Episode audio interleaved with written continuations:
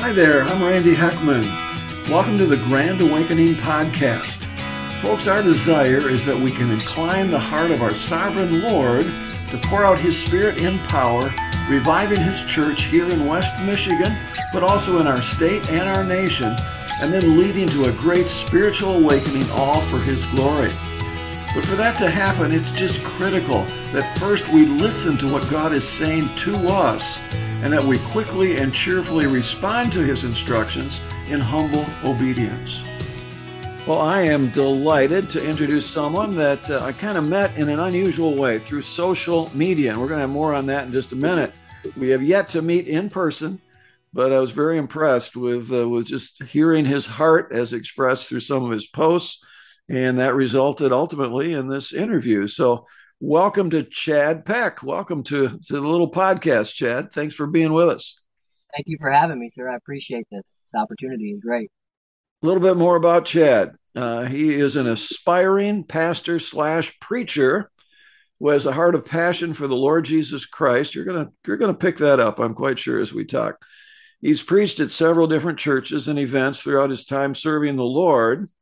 And his, his current plan would be to, to plant a church in Genesee County that's connected to the Reformed denomination. And uh, that's Genesee County, Michigan. That's uh, Flint and other cities are there. And he hopes to do that sometime next year. He has a large following on social media. And as I said, that's how I got to know him, which reaches hundreds of thousands of people each month. That by itself is impressive. He uses that platform to share the gospel and the love of God to those who are willing to listen to God's word. He loves reading, writing sermons, and spending time with his family and friends. Uh, Chad and his wife and two sons live on a small family farm in the town of Swartz Creek, Michigan. And uh, so, welcome again, Chad. Thank you for taking time to be with us. Yeah, this is this is awesome. I'm super excited to be here for sure. So the social media thing, how in the world did that get going? How, how did that get started? It's so interesting. So I was at a church and I was preaching there on occasion and I ended up walking away from that church for disagreement on doctrine. And so I was kind of in limbo. We're looking for reformed churches in our area and there's just not a lot around. Mm-hmm. Um, we got involved with one and the pastor ended up leaving after a couple weeks and it was just interesting. So uh, I'm looking for this church that's reformed to fit into the area, and we just couldn't find it. And we're going all over the place, and I'm telling my wife, I just don't feel like I'm doing what I'm called to do right now. Like I need to be reaching people with the gospel, and so I literally started preaching out of my basement. And I started making these things called Facebook Reels out of my sermons, which are little 30 second clips that you make and post on Facebook. And sure. They really started taking off. And it was actually on April 9th of this year that Facebook reached out to me and they wanted to make my profile professional.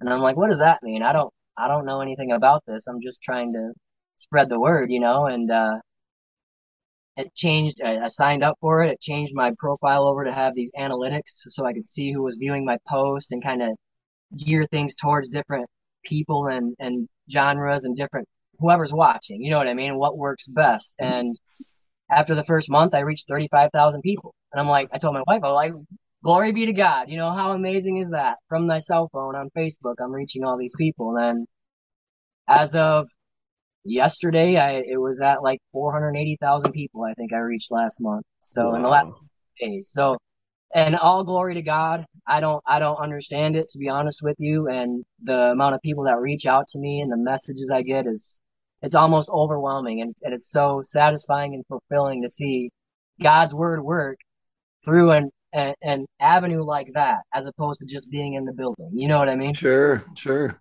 Well, that's that's really amazing. So this desire, Chad, to to to proclaim the word. I mean, even before you started the social media, you were you know preaching, uh, going to churches, and so on, communicating when did that start in your life? Has that been going for many, many years? Start when you were in teenager years? Before that? How did that happen? That the desire to, to proclaim the word of God. Where'd that come from? And when? How did that come? Another crazy story. So, I, have always been like leadership mentality, what I would say, and okay. I've always been verbal and vocal. And uh, about eight years ago, I got into politics. Oddly. Politics, okay. And I was, and what I found was, I was doing self promotion of myself. I was wanting to help people, but I was doing it in the wrong way. Okay. And so, once I backed out of that, I just started getting closer and closer to the Lord. And we went to a Pentecostal church at the time, to be honest with you. And mm-hmm. I wasn't real firm in my faith. Uh, I, I, believed in God, but I was confused. I wasn't sure of what, at the time, I honestly thought I, um, I made a false profession of faith at the time. I wasn't sure of who God was. I was still living a, a wicked lifestyle mm-hmm. and professing the, the truth of God, but really didn't even know all what the truth was. And so I started digging in deep and I heard this sermon, honestly, by Alistair Begg one day on the radio, Truth sure, for Life. Sure. It hammered me. And I probably listened to that sermon 50 times. and uh, from there, it was just like I got into the C.S. Lewis and I'm reading all these different books and then started getting into just conservative Christianity and, and Baptist theology and then Presbyterian. And then I started, I'm like, what is the truth of all this? Coming from, I mean, I grew up an atheist in an atheist household and got with my wife when we were 16. She was a Pentecostal. Her parents are Pentecostal preachers. So, like, wasn't comfortable in that setting. Then I went to the conservative side and I've been through it all. And my, oh, uh, that was the best thing about it for my, my testimony is that I've been open minded to everything this entire time. And all I've wanted was the truth. Mm.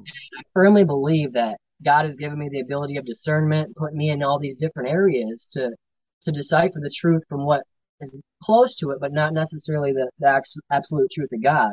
Mm-hmm. And so once I found Reformed theology and I realized that most of the people I was listening to and learning from were of that Reformed okay. theology. Sure.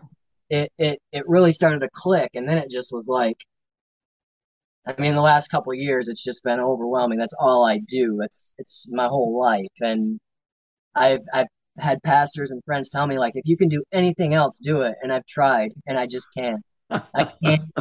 I, all I can do is do that. So that's my calling. That's where I'm at. I don't mm. know how it's all ended up the way it is, and it's so amazing just to be a part of it, to be honest with you. And and and again, glory to God for all of it because it's yeah. without Him, I'm nothing.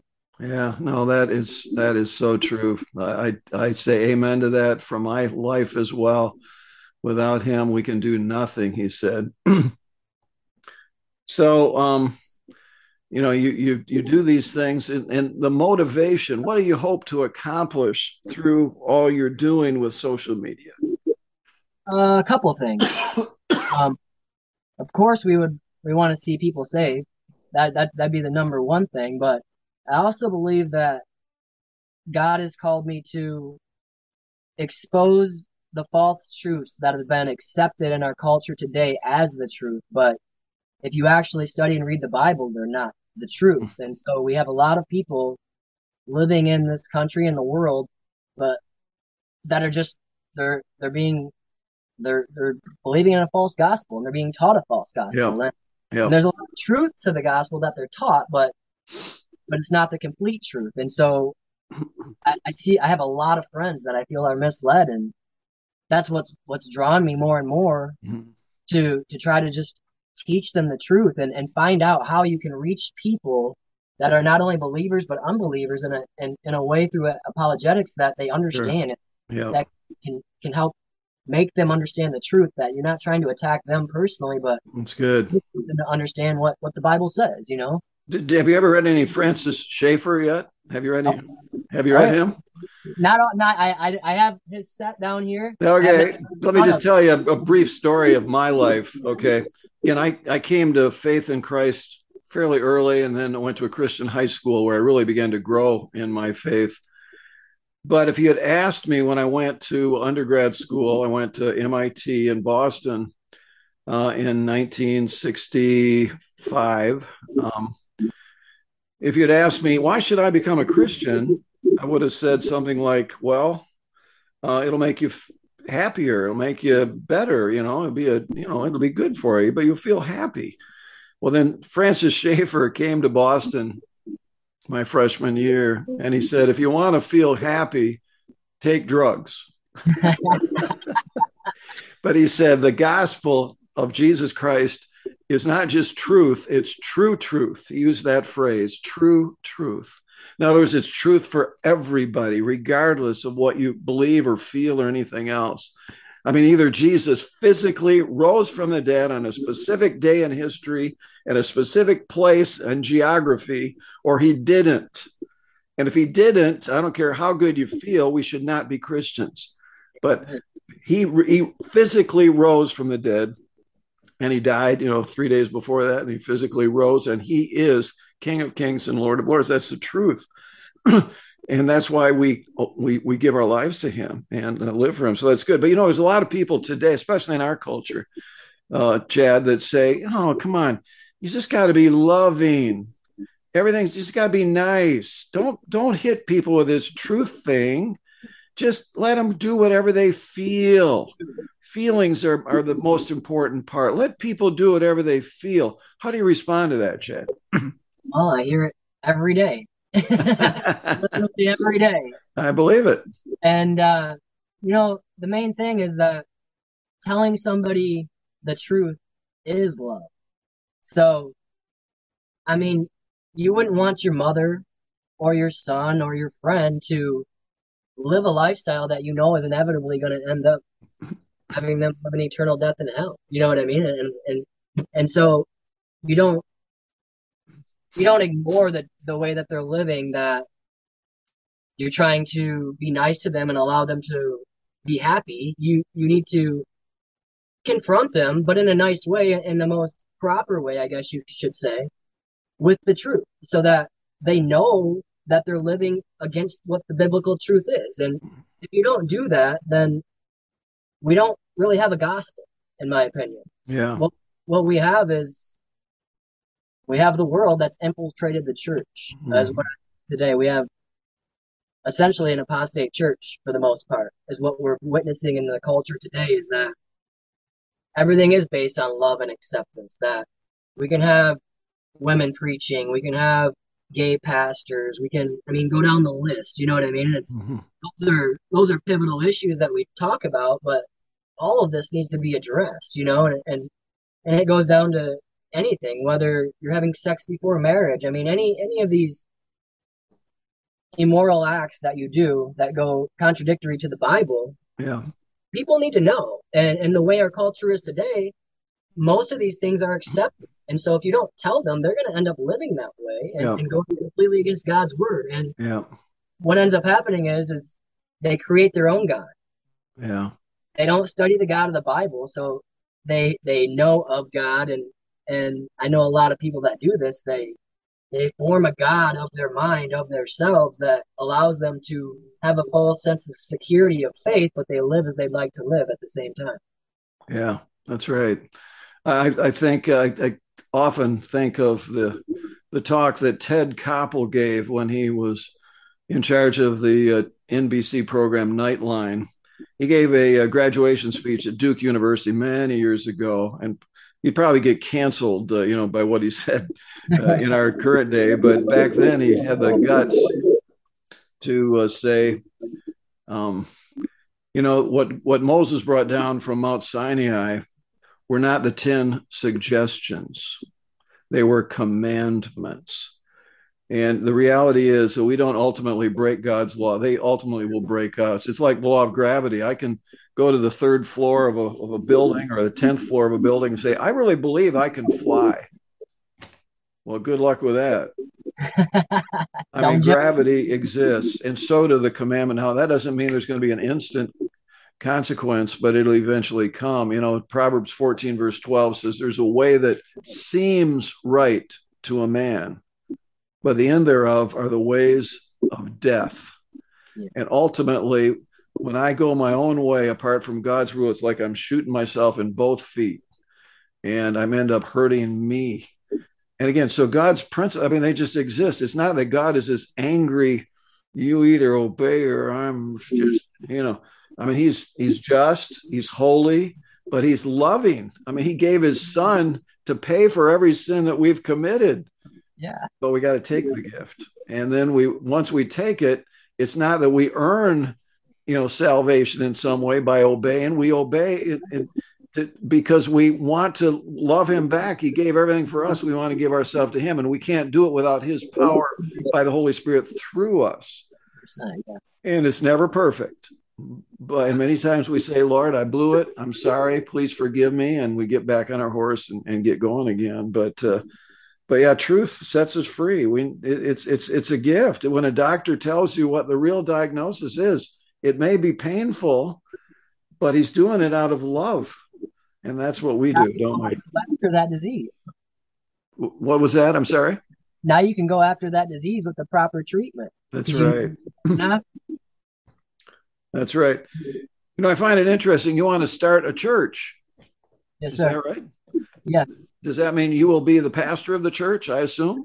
I I will be lead pastor probably. Yes. Uh, I'm in talks with a couple different pastors right now. I'm trying to get some help. I don't want to be the sole runner of this. This is not about Chad Peck at all. Uh, this is all about God. So I have quite a few people that are local that they've been begging me to do Bible studies, and we're starting that up in the fall. And we're gonna do some home studies and stuff like that and get it going. And then Sure. next year we're gonna find a building. Um, I mean, I'm looking at a building right now, but it's too early. You know what I mean? We're not ready for it yet. Yeah, So got it, got it. So, uh, and many, you know, big churches started in a garage or in a house. You know that, don't you? So that's a, that's probably a good way to get started. Came from the garage. Yeah. Yeah. So, you know, what what would you want to say to current pastors in America today? What would be your heart to to the majority of current pastors of churches in in America today? I would beg and plead for them to preach the true gospel, to preach the sovereignty of God and not man, and to put on the whole armor of God in this world, as Ephesians tells us to, so that we can fight this battle that we're in, because we aren't in a battle with the flesh. It's a spiritual battle, and the pastors are in it too. And they're constantly under attack. And if we don't hold fast and fight for God's word, like Jude covers is great. We have to fight for God's word. We have to stand up against these people trying to go against God's word. We have to defend the gospel. And if these preachers are what I've noticed, for one thing, is I've been to a lot of churches in these past few months, in the past year, and I've spoken to a lot of pastors, and from the Pentecostal side to the conservative side, you name it. And one thing that concerns me on the Pentecostal side is that they don't focus so much on doctrine. Um, I've heard them say things from in private meetings from things like, you know, doctrine's important, but I don't really preach on that. Well, how can doctrine be important if you're not preaching it to your congregation? And and how can your congregation understand who the one true God is if you're not teaching them who that is through the doctrines of the Bible? And so that would be that side of it. And, and on the conservative side, it would be invite the spirit into your life. So I, it's one thing to believe in the gospel and to adhere to scripture, but there's life in the gospel. And, and so let's embrace that. We don't have to take it to this emotional experience of screaming and running around the room, but, but let the Holy Spirit work in you a little bit. That's And- good. That's good. And, and I, I just don't see that very much in these conservative churches. Uh, and I, I I would like to. And, and I think one other thing that would be very beneficial for a lot of these churches is that it's not that we want to conform to the world. I'm completely against conforming to the world, but we do want to be able to reach people, the younger generations in the society in a way that they understand. Yeah. So though we want to hold the church traditions and everything, we and we should, there's not anything wrong with adapting certain things as long as we aren't going against doctrine in order to to reach the lost and to to help relate to the younger younger people that might want to learn about God. That's really good. That's really good. Yeah. So if, if you wanted to to a, a kind of uh, assess the health of the American church, I mean, let me just point put this out. You know, the five nations where the church in those nations is growing the fastest are five nations where the church is under persecution. And the five nations where the church is in decline, which unfortunately includes America, the church has been relatively free. Why might that be? Do we need persecution, Chad? Do we need more opposition? Are we just lazy? Are we laid back? Are we um, what what's the problem with the American church? We become complacent. We uh, we don't have to stand up for ourselves, and and our culture has been so based on this progressive relativism, mm-hmm. where we don't stand for anything, and the truth is no longer the truth.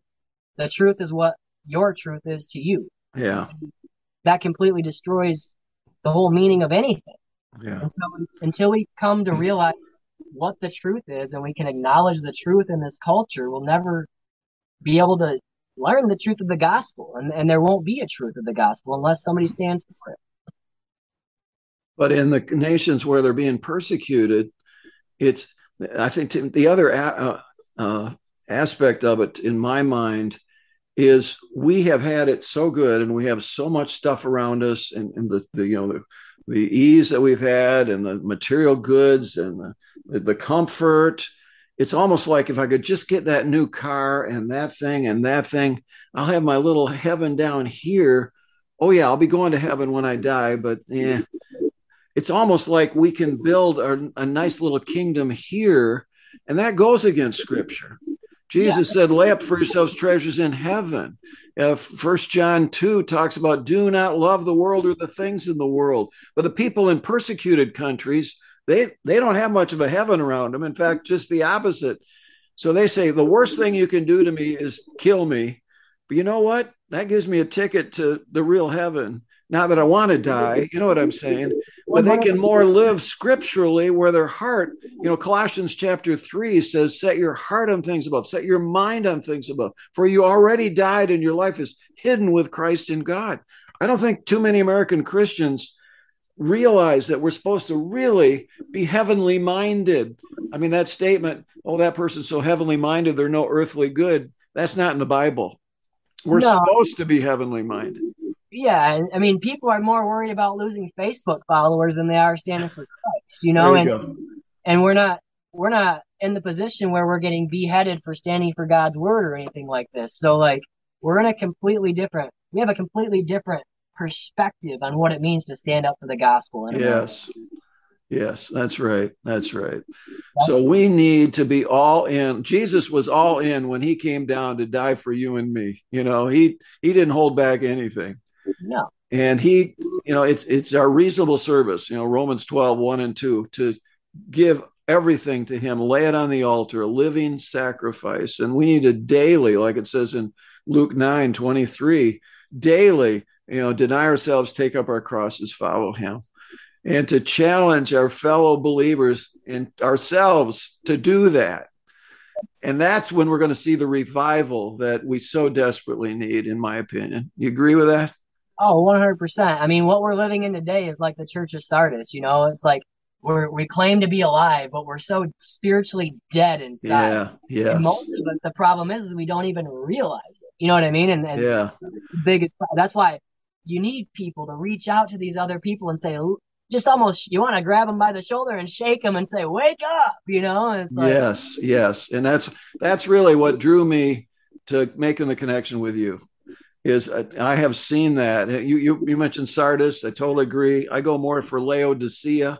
They think they're rich in need of nothing. But Jesus says, lukewarm, poor, pitiable, wretched, naked, and blind. But I still love you. And I'm knocking at the door. I want to come in, not to yell at you, but to have fellowship with you. But you got to open the door, and we got to work that way. But so God help us. So, other final comments on what you'd ideally like to see happen with the church in America? What would you if if if, if you could get your prayers totally answered, what would you what would you like to see happen with the American church? I would love to see revival, but but I would love to see revival of the true church. Yes. I do not want to see revival of this apostate church that's being pushed across this entire nation. I, I think that hmm. needs to be stood against. Um, I would love to see people repent and believe and, and to, to yeah. truly and genuinely submit themselves to Christ. Yeah. I know we all say that, but like, do we really love our neighbors as ourselves? Mm. Are we treating those that, that hate us with love and kindness? Are we praying for the people in leadership that we disagree with in this country? Are we doing what Christians should truly be doing as opposed to doing what we'd like to do in our own free will? I love it. And we're not. And, yeah. and, and most of us aren't. And if we do, it's usually not in the full grace of God. It's usually in some part of our flesh. That's and that's really we have to so submit to God and just get back to the roots of the Bible and and just live for Christ. Do take every thought, deed, and action and glorify God with it, and you will ultimately do that if you do it. I love that, Chad. Chad, that is so good. I appreciate your heart, and I, I, I wish you well as you continue to follow him, you and your family. That is so great, brother. Would you close us in prayer? 100%. Father, I thank you for this time today, Lord. I thank you for all that you do in all our lives, Lord. Mm. I thank you for being such an amazing God in this life. And, and I know that you want revival in this church today. And I know that you have called so many men in this world to, to preach the gospel for you and to, to stand against the heresies of this day and to stand against this apostate church of this land. And Lord, I ask you that you give us the strength today to submit to you, to, to study and to, to read your word, Lord, that we, we, we know everything that you want us to know, that, that we open and soften our hearts through the work of the Holy Spirit for your glory alone, yes. that we can, we can spread your word of truth, that we can represent you in the flesh mm. in the most glorious way. And Lord, I just thank you for this time today. I hope that our conversation blesses many. And I hope that we can all learn to live and submit ourselves to you in the most genuine and faithful way possible. Hmm. We love you and we thank you and we ask all of these things in Jesus' mighty name. Amen. Amen. Amen. Thanks so much, Chad. God richly bless you. Yeah, you too, Chad. Thanks for joining us. For more information, go to grandawakening.org. That's grandawakening.org.